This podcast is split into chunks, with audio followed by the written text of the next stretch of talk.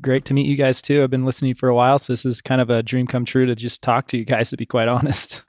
oh wow! I wouldn't say dream come true, but Yeah. you know, it's something coming true.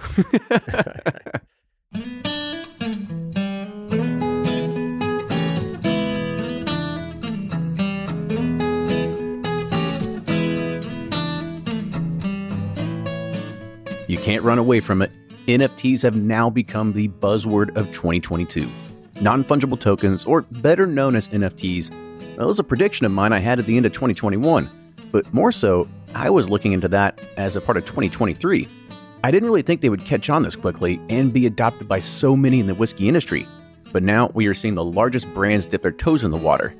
So, do you understand what all this means? Well, our guest today, Zach Weekland, he's not only a brewer and a distiller, but he's also been dabbling in crypto for a few years, and he runs a site called liquidcraft.io. We talk at the very lowest level about what is an NFT and how that relates to bottle sales and trading. And the biggest reason that we can see as to why NFTs and bourbon make sense is from an allocated bourbon perspective, because it may just legitimize the secondary market. But we dive into more experience based NFTs that could be useful for distilleries, and what could happen if this scales to tens or hundreds of thousands of bottles that go into an NFT marketplace. With that, enjoy this week's episode. And now here's Fred Minnick with Above the Char. I'm Fred Minnick, and this is Above the Char. This week's idea comes from Joe Hungry Man. Hungry Man's his nickname, of course. I won't say his last name because he is an officer in the U.S. military. So thank you for your service there, Hungry Man. Appreciate it. Uh, he writes, I'm an officer getting ready to retire and been looking at some internship programs that allow military personnel to spend their last six months of active duty service as interns in companies associated with the program. And he's been in disbelief that there were no alcohol companies that he could get involved with. Now, let me tell you, Joe, you have just stepped into a big old fat, juicy situation. That is how the United States of America views alcohol. You have to understand that a large percentage of this country still does not drink. And even if they do drink, they don't necessarily think of this as a career or anything positive for society. We still have dry counties all over the country, and there are people who are attempting uh, advertising bans and health related labeling, like saying like drinking whiskey causes cancer, things like that. That is what's ongoing in this country, and it's been like that since the end of Prohibition in 1933. With that said, a lot of these organizations that create career days block alcohol companies because they see it as bad or negative. And uh, I'm not very familiar with the one that you mentioned, but I do know that Brown-Forman has programs for the military, people who are coming out of the military. They recruit veterans. So I do know that there are distilling companies that are in pursuit of, you know, former active duty talents. You know, the question is is like why isn't that program allowing them? And I would say take it right to those officials of that respective program. But what you are what you are looking at is the same reason why I would never be asked to come speak to my kids' class about what I do for a living because people don't want someone talking about alcohol in um, in a place where people can be very influenced. And everybody, the fact is, military, we would all, everybody gets out of the military, they would all go line up and work for a beer or whiskey company if they could, for the most part. I, I bet you anything, they're just blocking it. They're they're not allowing it. So I think uh, you've got a little uh, a little homework there, hungry man. Go check for yourself and then let me know what the situation is. But I would definitely press that issue don't think for a second that there are companies out there that don't want your talents. Uh, that is not the case at all. And Brown-Forman is a heavy, heavy, heavy hitter in hiring veterans. So is Diageo. So most of these companies are very veteran friendly. So, but that's going to do it for this week's Above the Char. Hey, if you want to be like Joe Hungry Man, hit me up on fredminnick.com. That's fredminnick.com. Hit the contact button and send me your idea. If I like it, I'll read it on the air. Until next week, cheers. And they're off for another Give 270 2020 Unicorn Raffle. Your $20 ticket gives you not one, but two chances to win from our lineup of 20 Woodford Reserve treasures, including the grand prize, the rarest unicorn yet, the Woodford Reserve Kentucky Derby 150 Baccarat Edition. Only 150 bottles were made and is just like the one the Derby winning owner receives. Quit horsing around and get your $20 tickets now at give270.org. Charitable Gaming License ORG 0002703. Ed Bly and Rising Tide Spirits are back again with a new release of Old Stubborn Bourbon. And this release of Old Stubborn is a premium hand marriage of 10, 11, and 12 year cask strength, barely filtered pot still bourbon. It comes in at a staggering 123.8 proof. And the flavoring grain for this one, which the last one was wheated, but this time it's now rye. Rich, sweet, and bold with a long finish that's sure to be another eye opener. You can order online at Seelbach's or thebourbonconcierge.com, and you can even purchase in person at Revival Vintage Spirits, and even now with very few select stores in Kentucky. You can get it now while you can, but be sure to do it because it's not going to last long. From their bar to yours, Chad and Sarah of the popular YouTube channel It's Bourbon Night bring you their favorite at home old fashioned mix with the new Elemental Elixirs Golden Hour Syrup. It's a custom made syrup with notes of bold black tea, warm spices, and orange zest. All you need is your favorite whiskey and ice. No bitters needed. One bottle makes 16 drinks, so that's only $1 a cocktail before you add your own whiskey. They can also be enjoyed in other cocktails or spirits, mocktails, coffee, tea, and anything you can think of. It's crafted locally in Lexington, Kentucky, and you can get your bottle now at whiskeyambitions.com.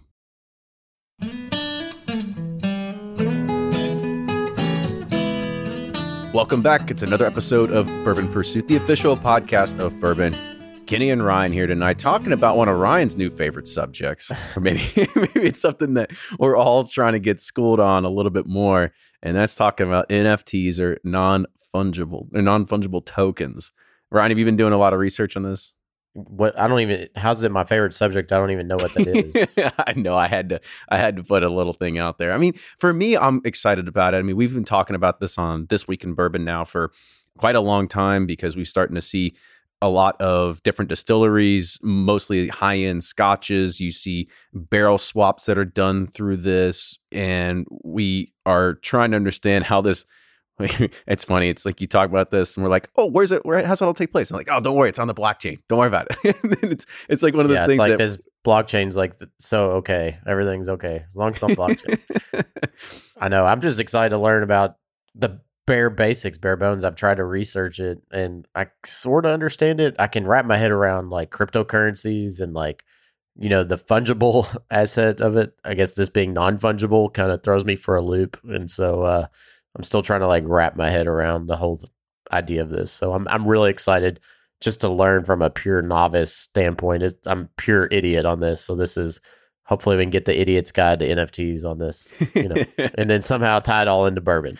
Yeah, I, I, will have to give another shout out. There's another podcast out there. It's called NFT for Newbies, and I did listen to a few episodes of that just because it was one of those things that I I listened to Gary V, Gary Vaynerchuk, and he's been on this whole kick now for uh, gosh, probably a, a, few months. And sometimes he can predict the future, and he really sees NFTs as being the future of what a lot of things will live on. And now it didn't take that long. One of our predictions of 2022 was maybe we'll see NFTs start making something of it. I was like, nah, it won't be mainstream until 2023. But it wasn't that long into 2022, and you started seeing a lot of people start really hopping on this train. So this is going to be a I don't think it's going to be a fad, but it's definitely going to be a a new technology that people are going to start paying attention to because there's going to be a, a lot of things that can be built behind it. But hopefully, our guests will give us a little bit of that insight today. Yeah, because we can't. no, we cannot. we cannot. So today on the show we have Zach Weekland. Zach is uh, he's got a, his hand in a few different places. So he's a brewer at High House Brewery. He's also head distiller at the Heart Distillery, but the main reason we're talking tonight is because he's also the CEO of liquidcraft.io. So, Zach, welcome to the show. Hey, thanks for having me. Just in his free time, he's a CEO, you know, after, after brewing and distilling, you know, we're podcaster. He's a CEO. I love it. Uh, it's just a fancy title, really. It, it, hey, if, if it makes people pay attention to you, then, then that's okay. But I kind of want to talk about So you have a, a history in the spirit space. So talk first about how you got into that, and then we'll kind of talk and how you started diving into crypto. Yeah, sure. Uh, so my family actually runs a garden center here in Colorado. We started a brewery and then started a distillery because our roots are kind of in agriculture.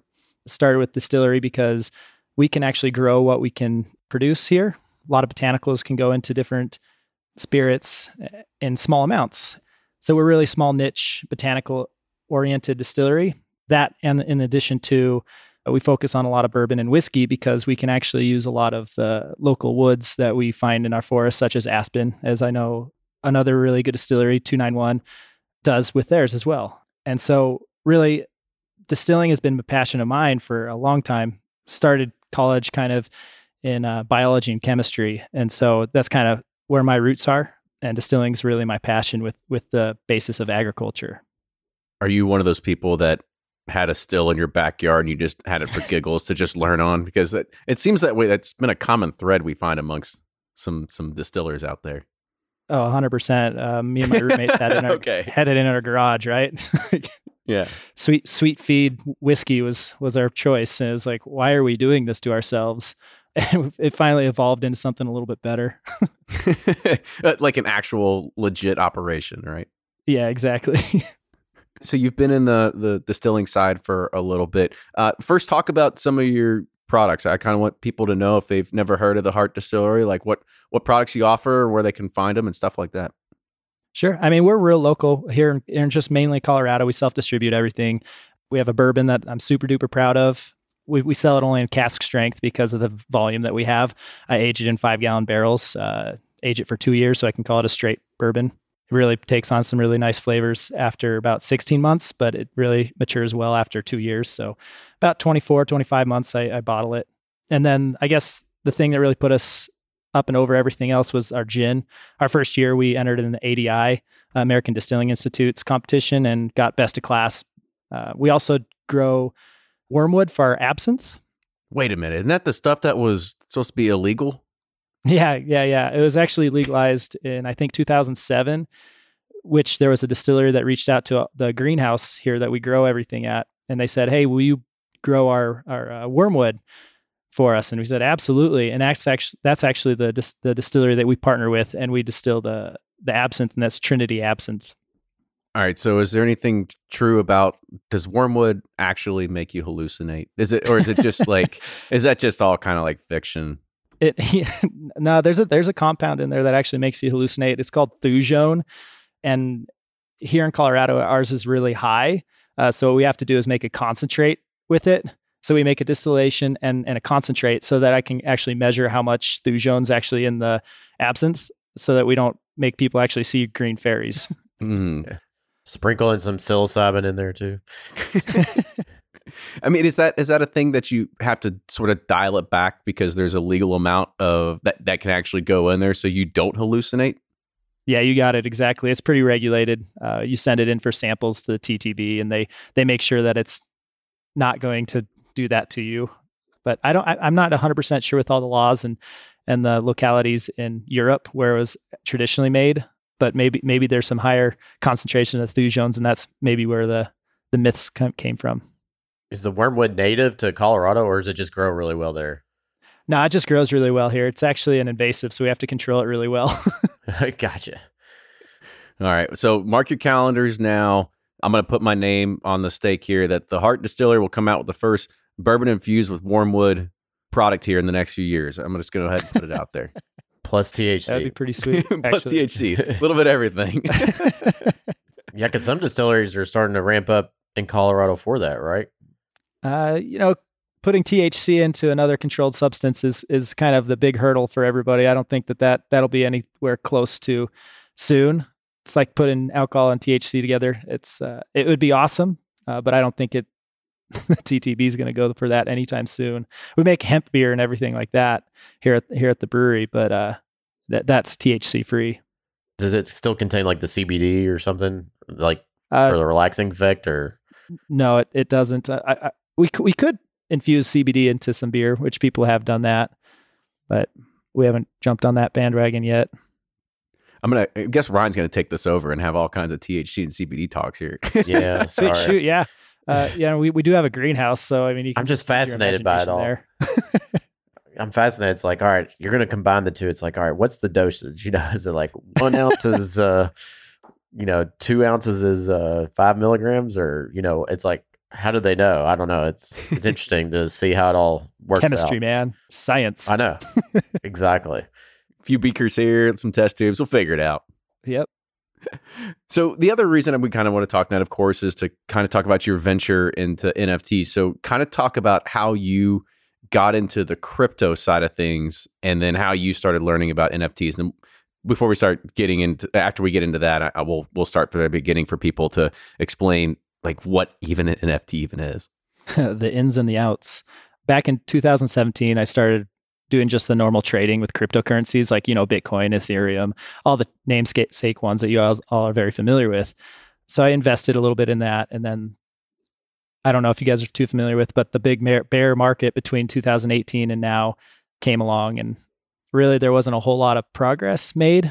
I was trying to figure a way out to how to implement cryptocurrencies and our current business and there wasn't really a whole lot of information or technology available you know because the most simple form would be we accept bitcoin for our beer or, or our bourbon right that's that's as simple as you can go but everybody's heard that story of the guy who bought a pizza with bitcoin and now that pizza's like $20000 pizza that he, that he spent right Why did why did you want to do that for your business? Why did you want to I guess start offering or accepting the the crypto?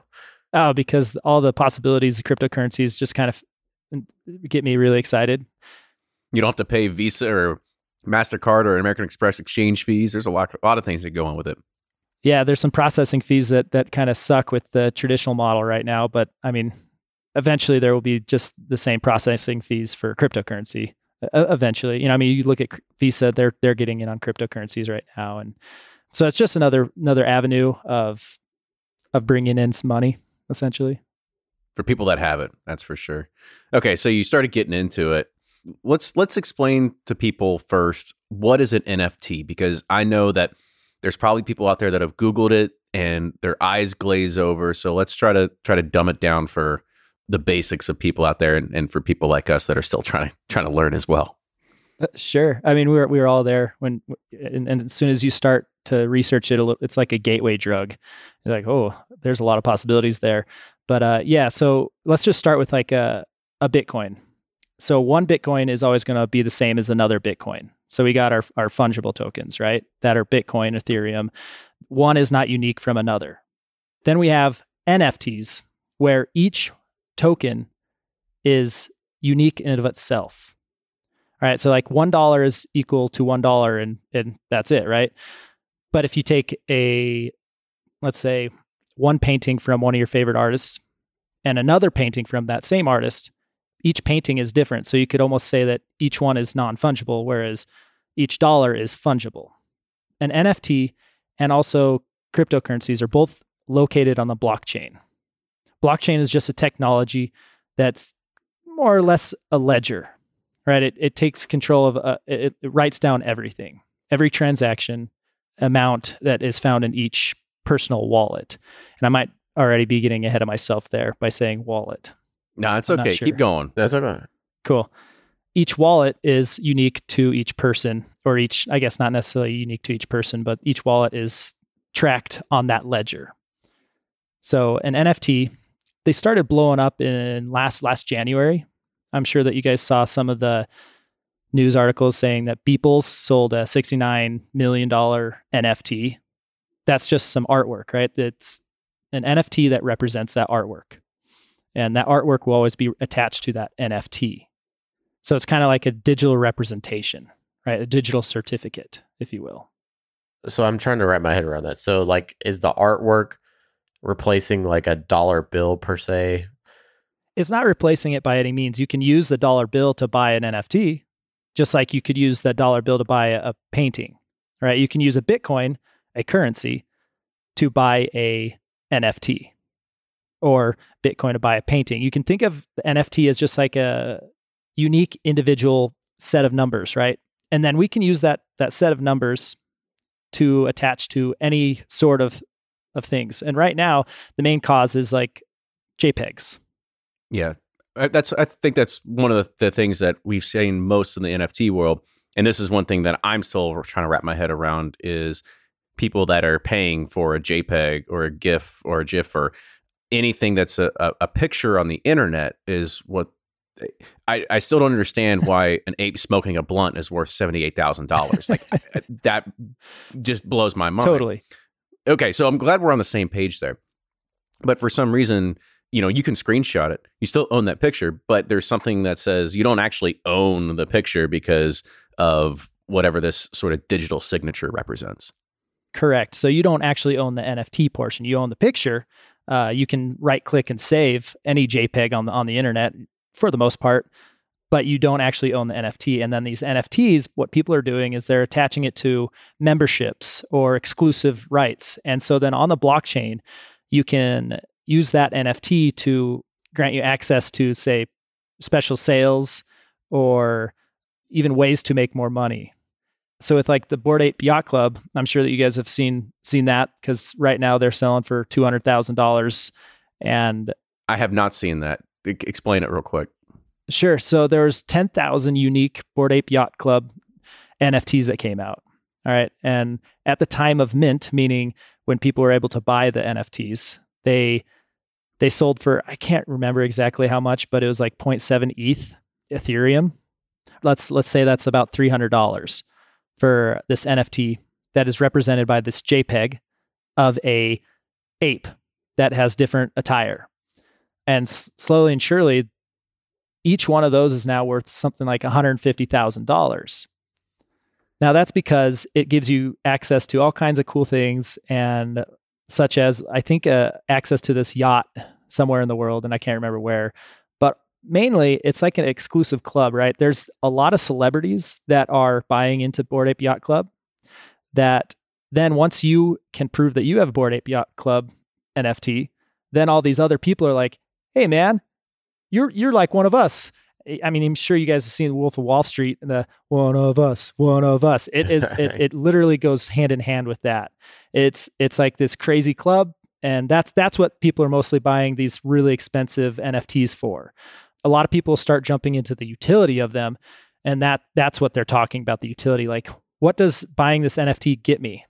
A lot of projects came out, and what they were doing was just doing a picture and then people are thinking, "Oh, I can buy that." That's a bunch of newbies that don't know what we're doing or what what they're doing. And essentially, I was I was part of that. I bought a bunch of ones that are going to be worth nothing because I was thinking, "Oh, this will be really cool. I can make a bunch of money off this." But the truth is, you got to look for the NFTs that are actually going to be have utility. Does that kind of make sense? I kind of probably jumped way ahead of myself there. no, it is. Uh, no, you make sense. I mean, because right now, I think you, you you said it right. There's this sort of this gold rush that's out there in regards of people that are thinking they're going to get into the market and they're just going to flip stuff. And I, I listen to a few people that are out there and they say, yeah, it feels like there's people rushing into it, but there's going to be some dark days ahead because of this, because of a, a flooded market where anybody that thinks they can just create some digital art and it's going to be worth something, but that's not the reality of where it's going to be in the future. No, exactly. 99% of these projects, 99% of these NFTs are probably not going to be worth anything again, I might be getting ahead of myself here, but that's kind of where I thought of Liquid Craft. So uh, because I was I was excited to actually bring real real life assets to the NFT space. So hold hold on, let's back up a little bit. Right, let's back up. Never mind. wait a minute. Wait a minute here. All right, I'm not the sharpest tool in the shed. So so so you got this piece of artwork, okay? That's worth this much crypto or whatever say I buy it for sixty, whatever you said, say it's sixty thousand dollars. Does that mean like I have the rights to resell that digital piece of art, like just that one time, or can I like scale it and sell it multiple times, or is it just like a one time kind of token thing? I don't know. Yeah, so it'd be like one time thing because eh, again, think of it as like a, a piece of artwork. You can only sell that one that picture once. There are other ways to, let's say, fractionalize that NFT but that's getting ahead of ourselves a little bit there. no, I think talk about it because I, th- I think that's one thing that Ryan's Ryan's trying to get at is because we've also heard the other idea that you could sell you could sell something one time as like the artist and basically get a some sort of reoccurring revenue every single time after it's traded after that or something. Yeah, because I can wrap my head around like that aspect. Like, okay, I'm paying sixty thousand for this graphic, whatever JPEG, but I can. It gives me the ability to scale it and sell it, you know, multiple times in the the metaverse or whatever in the future. But like, just just treating it like a one piece art, like I I just can't wrap my head around that. I'm trying to. I'm trying to get there. Maybe I need some wormwood. I think the person who decided like came up with this was probably drinking too much absinthe. To be honest, it was like, whoa, what Yeah. if? Um, so the artist that comes up with the NFT and and mints it, minting is ma- making the NFT. Okay, so whoever mints an NFT can actually claim royalties on that. So they sell it to you, and then they get that obviously the the full chunk there. Then you sell it to the next person, and between that sale, the artist then gets a kickback on royalties for that. All right, you as the as the purchaser and then reseller, you don't get any royalties unless there there are some some projects that are throwing into like a secondary royalty, but those are far and few between, and I, I don't see those lasting. But that's just speculation. And then in addition to that, let's say there's a group of people that want to buy a Bored Ape Yacht Club NFT, you know, two hundred thousand dollars. Hell, no, not not many people have that much kind of money to throw around. So, what you can do is you can offer it and try to come together as a group and fractionalize it and come up with like say shares of that of that NFT. It's like a timeshare for a yacht club now. Is what it's boiling down to.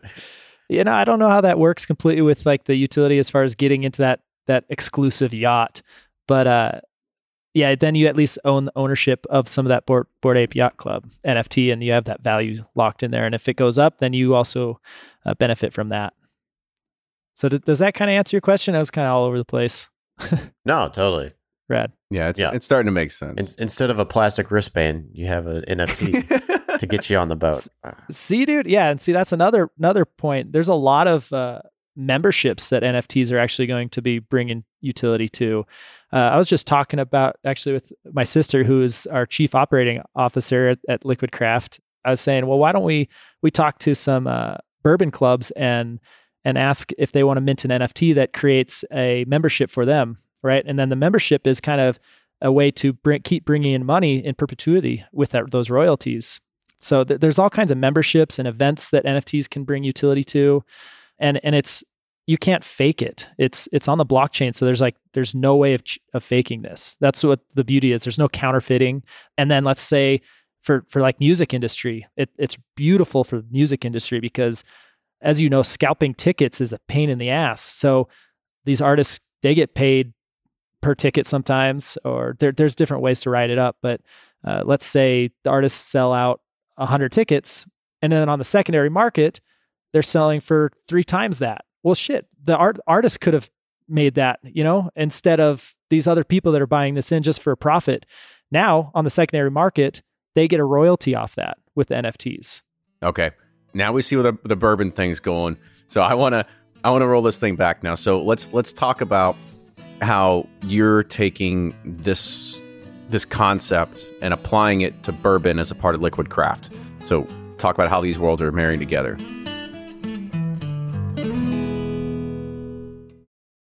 If you're anything like me, then you can't get enough about bourbon. And that's why I'm a subscriber to Bourbon Plus magazine. Bourbon Plus is a quarterly publication that tells the stories from the heart of bourbon the farmers who grow the grain, the distillers who labor over the process, and the people, like you and me, who raise their glasses to celebrate it all. Subscribe to Bourbon Plus magazine today at bourbonplus.com, that's P L U S.com, and use code PURSUIT at checkout for $5 off your subscription. Customers are rushing to your store. Do you have a point of sale system you can trust, or is it uh, a real POS? You need Shopify for retail. Shopify POS is your command center for your retail store. From accepting payments to managing inventory, Shopify has everything you need to sell in person. And with Shopify, you get a powerhouse selling partner that effortlessly unites your in person and online sales into one source of truth. Track every sale across your business in one place and know exactly what's in stock. Connect with customers in line and online. Shopify helps you drive store traffic with plug and play tools built for marketing campaigns from TikTok to Instagram and beyond. And you can get hardware that fits your business. Take payments by smartphone, transform your tablet into a point of sale system, or use Shopify's POS Go mobile device for a battle tested solution. Plus, Shopify's award winning 24 7 help is there to support your success every step of the way. Do retail right with Shopify. Sign up for $1 per month trial period at shopify.com slash bourbon, all lowercase, and go to shopify.com slash bourbon to take your retail business to the next level today. Shopify.com slash bourbon.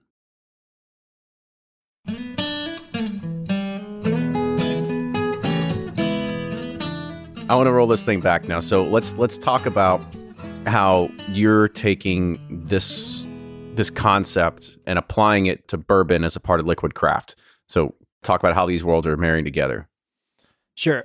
So again, I'll kind of go back to where where I started. Back in January, the NFTs were were blowing up, and uh, again, I wanted to bring my businesses into the world of crypto and blockchain. I saw these these pieces of artwork selling and and it was on on the blockchain as NFTs and I thought, well shoot, you know what? The bottle of bourbon that I make is a piece of artwork. The the barrel behind me is a piece of artwork. Why can't I attach those to NFTs? Did a bunch of research and trying to figure it out and uh, it actually will, would solve that and it would solve as I was mentioning in the music industry kind of the secondary market portion.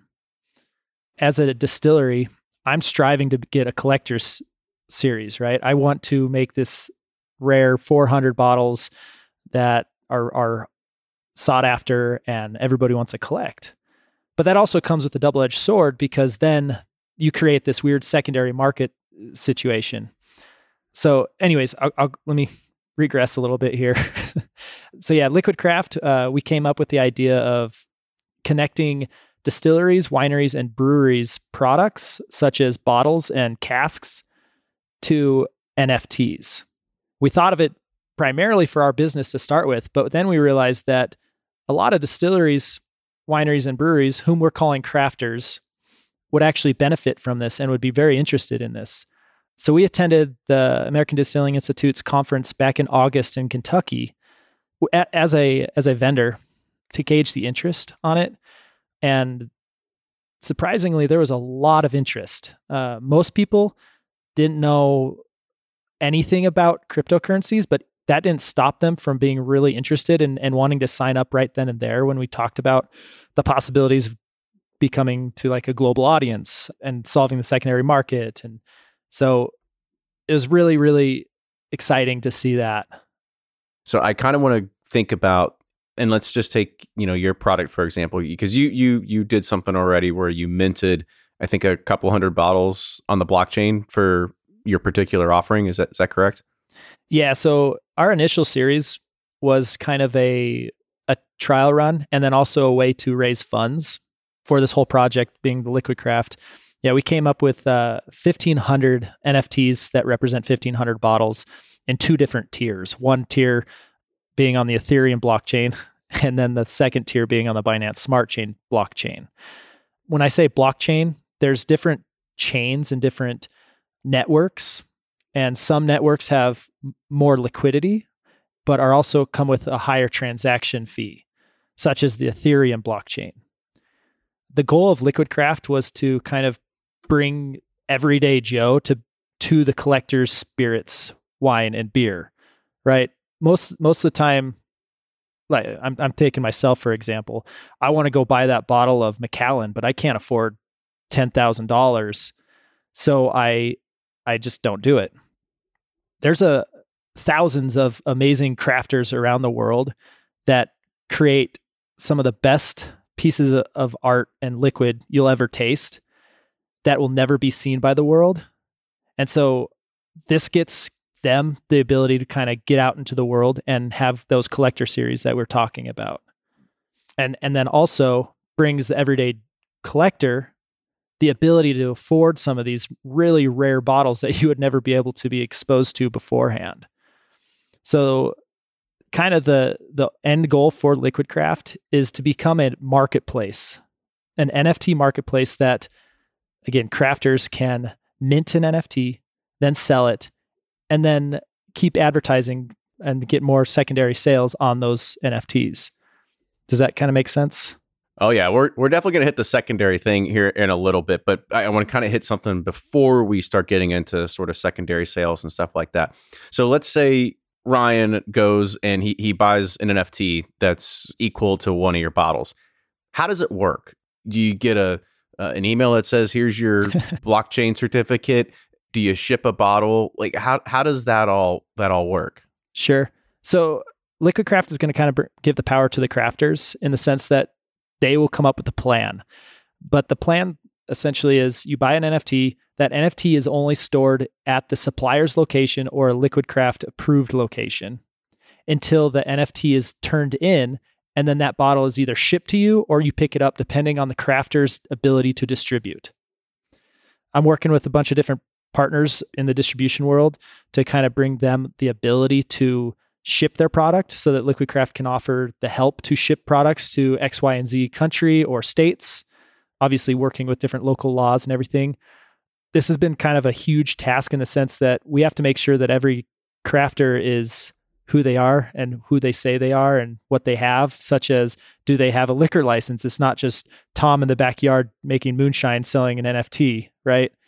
So we're verifying that. We have a, a second party or third party another person, another com- another company that is helping us out. BSC that will be doing a verification in 193 different countries, and so that way we can make sure that, and that'll be a physical verification. So they actually t- show up on site to make sure that these crafters aren't actually doing any kind of child labor laws or and they actually have the liquor license they say they have. So does that particular NFT follow that bottle I guess if I want to sell that NFT, the bottle comes with it, or like is the NFT worthless after I drink the bottle? Or, you know, no, no, no. So or... Ryan, the, the the point I'll, I'll try to regurgitate this because I think I understood this part is that the bottle stays at the supplier, so the bottle never actually leaves the the the warehouse. As an owner of the NFT, you can trade that NFT or sell the NFT to somebody else, and the digital asset basically you have a dotted line back to that bottle that still lives with inside the warehouse. That bottle doesn't actually live the warehouse until you want to go and turn in that NFT, and then NFT becomes worthless after that. After you get the bottle in hand, Zach, is that is that right? Mostly till the very end when you were talking about the NFT becoming worthless or or being destroyed. Uh, there'll be different ways to do go about doing that. Just like an empty bottle of of your favorite bourbon that you had, that NFT can stay stay in existence in perpetuity. Oh gosh, here's a can of worms. Let's go. Let's hear this. so the NFT will have a a little tracker in their metadata, meaning just something saying, "All right, it's been turned in," or it hasn't. Essentially saying this bottle is in existence or this bottle is not in existence anymore. So that way you can continue to keep that NFT or not, depending on the so crafters. Some, yeah, so there's something on there that basically says this bottle's been opened. If you all of a sudden get this and you check it against whatever sort of database and there's liquid in the bottle, you can pretty well assume that it's refilled or fake at that point. Right. Yeah. So you were spot on in the sense that the NFT and the physical bottle will be separate, uh, like a dotted line, and it'll the bottle will always be at the supplier's location or a Liquid Craft approved location. And then if you ever want to retrieve that bottle, you turn in the NFT or you turn in the NFT and they send it back to you in the sense that now it's been fulfilled. Does that make sense? Yeah. No, I think so. And but I guess can because the NFT is fulfilled, is it no longer like you can't trade it anymore or sell it anymore? You can still trade it, but but but probably the value has decreased and diminished because of the there's no f- real world asset such as the bottle of bourbon or the cask behind it. Sure. I guess like if say if somebody has like a half bottle of Pappy just to be dumb and they're like, well, this NFT I paid a thousand dollars for it now I'll sell it to you for like two hundred because it's open or whatever. Could could something like that happen or not not on liquid craft in theory or... in theory uh yeah i mean just like any other secondary market portion they could definitely in theory sell that half bottle of pappy or whatever but that would be outside of your marketplace is what right. Yeah, once it's been turned in on our marketplace, it, it can't be resold on the marketplace for an NFT or anything like that. Then it goes goes into more of that traditional secondary market. I like it. Gotcha. So it kind of legitimizes you knowing, you know, that these valuable bottles aren't counterfeit. Yeah, exactly. That's one of the biggest things. So I guess the, the other thing to kind of talk about this, and you talked about secondary sales and solving the secondary market. Uh, Do we look at this as as a way to legitimize it at this point? Because that's always been one of the things is whether the, the secondary market's a good thing or whether it's a bad thing. The way that this is kind of looking is saying that I can't get in trouble for selling my bottle of bourbon because I don't actually physically own it. I just have a piece of paper or something that says I digitally own it, yet it lives in a warehouse somewhere else. So is that the whole idea of this? Is that it basically just legitimizes everything that people have been for or against for the past decade or whatever? I, I would say so.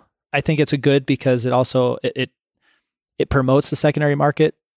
So as a collector, I'm actually more incentivized to go ahead and do this because, like you said, it legitimizes it.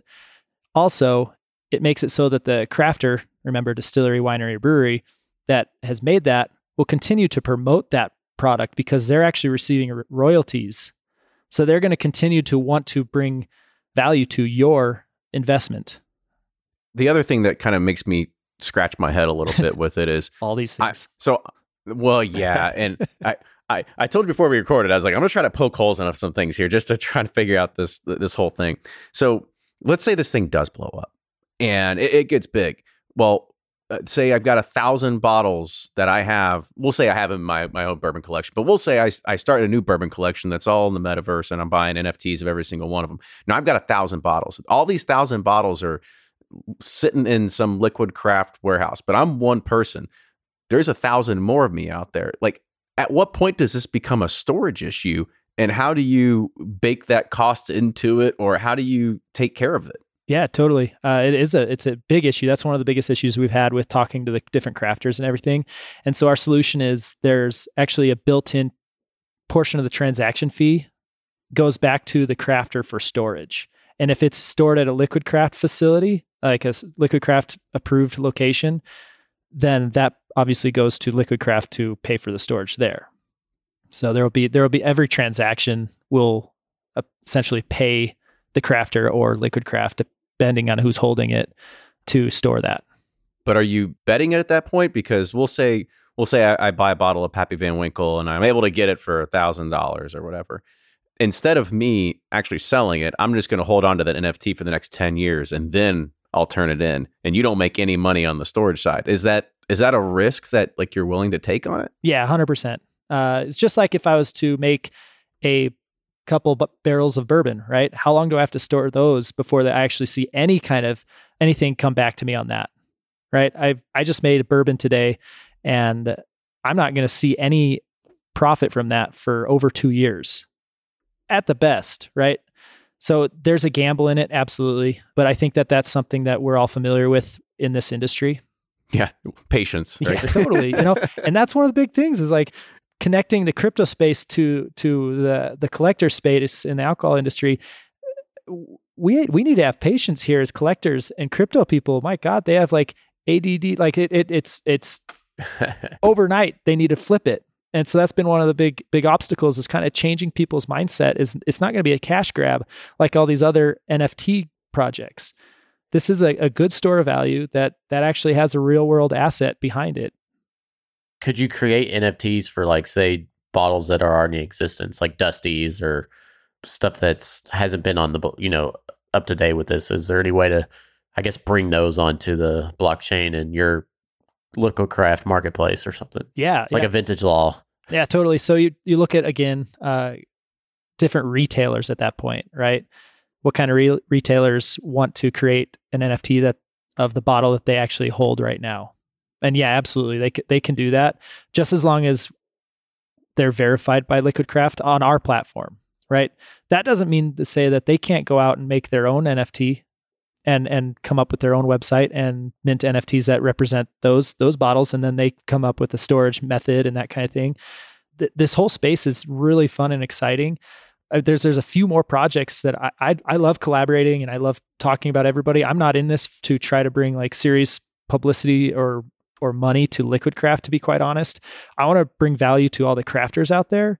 Like because like, like i said my passion is making this stuff. I love to distill. It's it's my favorite thing in the world. The, this business stuff is really hard for me but I, I am having fun with crypto because it, it is something new and, and exciting and I, I see so much tremendous value in it. I think uh, one of the questions Ryan was probably trying to get at is as say as we'll say as a collector or hobbyist or just Ryan and I, if we had if we have our own bottles that we have in our own collection that let's be honest, I'm sure many listeners out there too, there's bottles that you're probably never going to open because you realize there's too much value in them. Is there a, a, an avenue to be able to take those and mint them and then be able to sell them through this sort of legitimized means versus having to just go trade hands with somebody you met on a parking lot?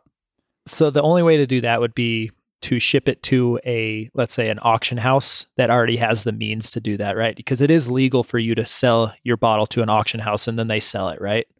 Oh yeah, but I, want to I want to turn this into an NFT. Is that is that not a possibility?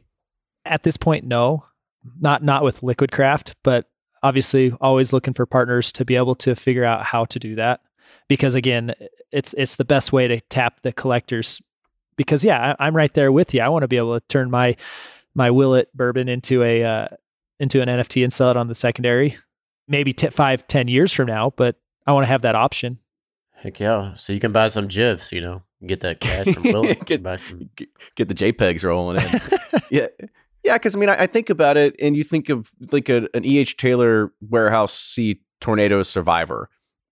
To be able to take a bottle like that and be able to turn it into an NFT that gets a little more visibility, that gives it a valid transaction versus having to just get on a Facebook forum and hopefully somebody Venmos you fifteen thousand dollars is a is a risk Cracker Barrel parking lot. yeah, yeah, exactly, exactly. You got the goods, man. There's, there's some there's some risk there involved.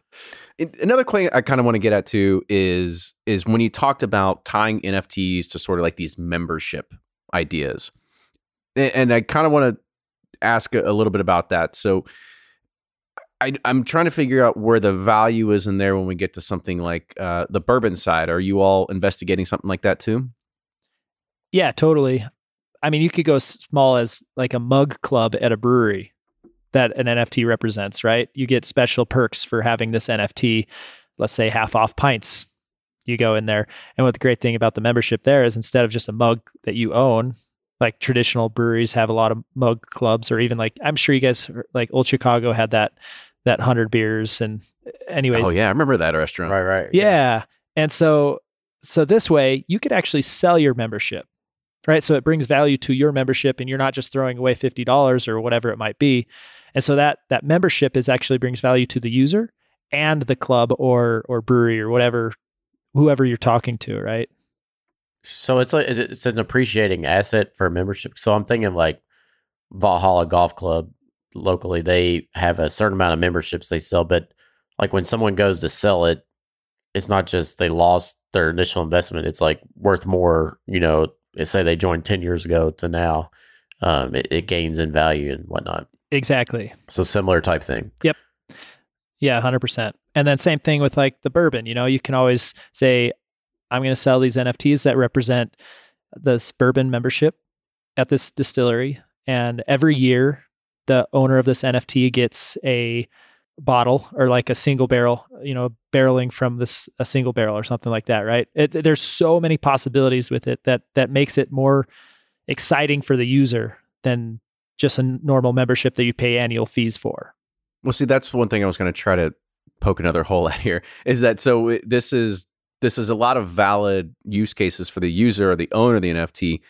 But as the producer or as the the person behind it all, wouldn't it make more sense to just sell annual memberships? And if that person doesn't renew, they don't renew, and then I just sell the membership to somebody else. Like I, am I'm trying to find the value. Or if you get a royalty on every one of them. But is the but here's the thing: is that royalty only you only get a fraction of it yep. as it trades hands. So I don't get the full value of what that yearly membership probably would have been in a transaction. Right. It comes down to the risk in the business development and what whatever that the people that coming out that NFT want to kind of shoot for. Right. It's yeah, absolutely. You could probably make more money if you're really, really sought after um, membership. If, if you do an annual membership or something like that, but maybe somebody wants to buy something that goes into perpetuity for a long time and it might be more valuable. So they might buy more. And so then the royalties maybe kick back at you and you might make more money. It's just kind of a risk, right? Something new, something to keep things in the cutting edge kind of deal. Well, and like with any membership, you're making money on the membership, but you want somebody to spend money on your goods you're selling right to that membership. That's where the true value is. Right. Yeah, totally. And you know, and, and in that situation, I think that there was a a restaurant I don't in New York City that came out with uh, 10,000 NFTs that represented a membership to this all exclusive amazing restaurant that had five star chefs, et cetera, et cetera. And they sold for something like $10,000. And that membership, only the people with the NFTs can get into that that uh, restaurant. This restaurant's huge; it's like ten thousand square feet. But then they also then end up having to pay for every everything just like they normally would. So it's like kind of a double edged sword there. Wham bam. Yeah, that's but that's it's always it's fascinating to me because I do think of like something like that as being a country club membership, where yes, you have value as being the owner and you still get to go, but you're still paying your yearly fee. I don't know. I, I just I see this. It's very difficult, and, and I'll probably have to do a little more cost benefit analysis from a, a producer side of things of of how does this make sense financially for me to not get annual renewal or annual recurring revenue in, but instead rely on it exchanging hands or or something like that. Because if I can only have ten thousand actual consumers and I sell it one time, I get one watt of cash. But after that, then what? Totally you know, and, and in that situation with their restaurant, they're going to continuously get get more revenue from the the meals they serve, and you feel pretty special going there. And who who knows what they can charge, and you know that kind of demand. Again, it goes the cost cost uh, benefit analysis kind of deal. So yeah, it, it's kind of what what's your business model. Can you create an expiring NFT? You know that you know say it's been fulfilled after a year. It only lasts three, and then they have to buy another one each year, or yeah, there's there's ways to do that for sure. Absolutely. Just like any event, there's they're coming out with uh, tickets that NFTs that re- represent tickets to uh, venues such as concerts, and so it'd, it'd be the same thing there. I think this is really cool because there's definitely a lot of value about where this can go. I, I kind of want to get one more question on sort of the future of of what this could look like. I, I have one idea, Zach, and tell me if I'm right or wrong, and maybe you tell me, say, no, this is not how it's going to work. This is how it's going to work the idea is that every bottle from every distillery is going to be minted and has some sort of uh, something on it. Is there a way that it you would be able to still go to the store and be able to pick a bottle off the shelf, and as soon as uh, a register transacts something, it goes into from their wallet to your wallet, and now you own it, and then you can trade and go back and forth? Or do you feel that it still has to live in some sort of centralized distribution system? I can't look at my crystal ball and see that. To be quite honest, uh, I asked a tough one. the I I don't know for sure because trying to sell alcohol as an individual that's not licensed, that's where that kind of comes down to. Even if it hasn't been opened or anything like that. I'm not selling alcohol. I'm selling an NFT. Well, you're saying if you went to the store and, and bought that bottle, and then how do you get that bottle to somebody else, right? You'd be shipping the alcohol. I guess it kind of goes back to the days of people that would sell pens with tickets on eBay. Yeah, that's how they got around scalping. Yeah, yeah. Uh, but yeah, you know, to be be honest, I think if this is right now, it's kind of baby steps into the cryptocurrencies and blockchain and everything, and I see it as more of just high end collectors stuff. You know, like here at the Heart Distillery, we're only going to be doing it with our. I, I have 50, I have let's say 45 gallons of barrel aged absinthe I've been barrel aging for for three years, and you know that's that's going to be our first NFT uh, from the Heart Distillery specifically.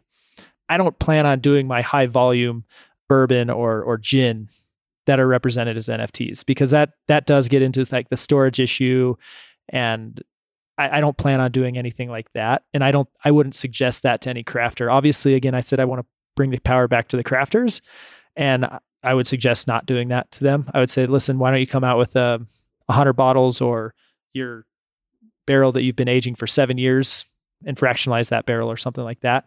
So it's been a lot of education with the crafters. Uh, right now, we have about eight that are lined up and ready to go, and it, they're excited to come out their first series. So yeah, things are just starting to heat up. I would suggest looking at other projects like uh, Barrelfy. They're they've come out with a bourbon from the striped pig, and and it's awesome, you know. And right now the NFT is being sold in on OpenSea, which is the biggest NFT marketplace. But for us, we wanted to be kind of the OpenSea for liquor, essentially. So we're going to kind of attract a, a niche niche audience. In OpenSea, you kind of get lost. Yeah, I, I've looked on OpenSea and I don't know what I'm googling for. I actually googled for bourbon, and I looked at all this crap. I'm like, why would anybody pay this much? I don't get it. It's like a it's a fuzzy picture of a Jim Beam bottle. What what's this stuff? yeah, so eight pixel Jim Beam bottle. So we want to bring like we want to educate not just the collectors but the crafters and really everybody, and that that's kind of where we're we're shooting for. You know, it's like because this is something that will be really exciting and bring a lot of utility and value to most of the people in this industry, including the collectors uh, and and consumers. So we just want to start from a, a good base and really collaborate with all the other projects that are out there too. So yeah, it's it's all really exciting. I can understand and wrap my head around NFTs and bourbon. I can still can't with the JPEGs, but that's for another conversation. One of these days. What do you think, Kenny? We're going to do a sing- Pursuit Series single barrel NFT soon. Well, we're going to do that plus the the Pursuit Tritoon Club is what it's going to be. yeah. We're like, we can't afford the yacht, but we'll do a Tritoon. We'll do the Tritoon. Tritoon. hey, Tritoons aren't cheap anymore. the Pursuit houseboat, uh, Lake Cumberland edition, something like that. yes. Just imagine the NFT be Fred in an ascot or something, naked. that redneck yacht. Oh man. But this was really good, and I, I would also encourage anybody that is interested in this space just to go and learn about it. I feel that this is one of those technologies that is it's going to be around it's going to take a few more years to kind of kind of formalize and and really kind of mold into what it's going to be but this is also from anybody that's out there that is actually following close to the space or even people that had denied crypto years ago this is one of those things people said this is this is going to stay. This is not going to go anywhere. And so get familiar with the technology kind of get familiar because it might become sort of second nature into vocabulary here in a few years. So Zach, this was fantastic to be able to give our listeners sort of an insight and also let me try and, and poke holes in some theories only because I'm genuinely curious about it. I appreciate being here. And uh, honestly, like if, if anybody ever has any questions on anything, we're we're we're here. Reach out to us. Uh, go to liquidcraft.io to to check us out and reach out to me. Uh, I'm I'm happy to talk to anybody. Uh, most people on my team are really excited about this whole project, and they they would also talk to you anytime at all. And the holes that you poke are actually perfect because that's kind of how we we've evolved the the space, right? Is find all the holes, figure out solution, and move forward. Yeah. Now, like I said, this is gonna be cool. And Ryan, I think we might have to use one of our barrels as a special NFT one day. Why? Why the hell not? Right? I mean, I'm all about it. I think this is great. If all my money went tied up in bourbon, I'd be all I'd be, I'd be in NFT land dumping ca- cash. But no, I'm Hell yeah. Let's do it. I'm excited about it. I think it's the future. No, it is cool. It is cool. So Zach, again, once thank you so much for for coming on. Uh, so make sure again he had put out the website. You can also follow him what on Twitter. What other kind of social handles can people follow you on as well? Yeah, so the crypto world's in Twitter and Telegram for the most part. Obviously, we're we're starting this Facebook and uh, Instagram as well. But yeah, Twitter's a really good way to follow us, and then also get your feet wet in the crypto space. Uh, that's where all the news happens. Perfect. It only took it only took 45 minutes to convince me to get in the NFT lane. oh man. Did you purchase your first one? I know I'm googling whatever C C whatever C plus plus. I don't know. All right, maybe another 45 minutes we'll have his yeah. first NFT in his wallet. I'm convinced now I need execution. Help me with execution. Gonna go have to, have to go pour myself another drink here. Hold on. Yeah but Zach, thank you once again for coming on. It was a pleasure to to kind of learn about this. So make sure you go learn more about liquidcraft.io. Follow them. Pay attention to the space. He had also mentioned a, a few other different projects that are out there. That they're not the only one. There's a lot of people that are still exploring and trying to figure this stuff out. I know that he's even done some sort of Twitter Spaces and some other collaborations to kind of work with all these different groups, and they're all trying to move to a sort of homogeneous way that they're all kind of working together and there is a there's a light at the end of the tunnel for all this. So I know I'm done talking now, but again, go check it out and follow Bourbon Pursuit wherever you follow these guys. So Twitter, Facebook, Instagram, TikTok. Sign up for our newsletter. Sign up for everything. BourbonPursuit.com. Coming soon to the blockchain. Coming soon to the blockchain. Pursuit Tritoon. Uh, but with that, cheers, everybody, and we'll see you next week.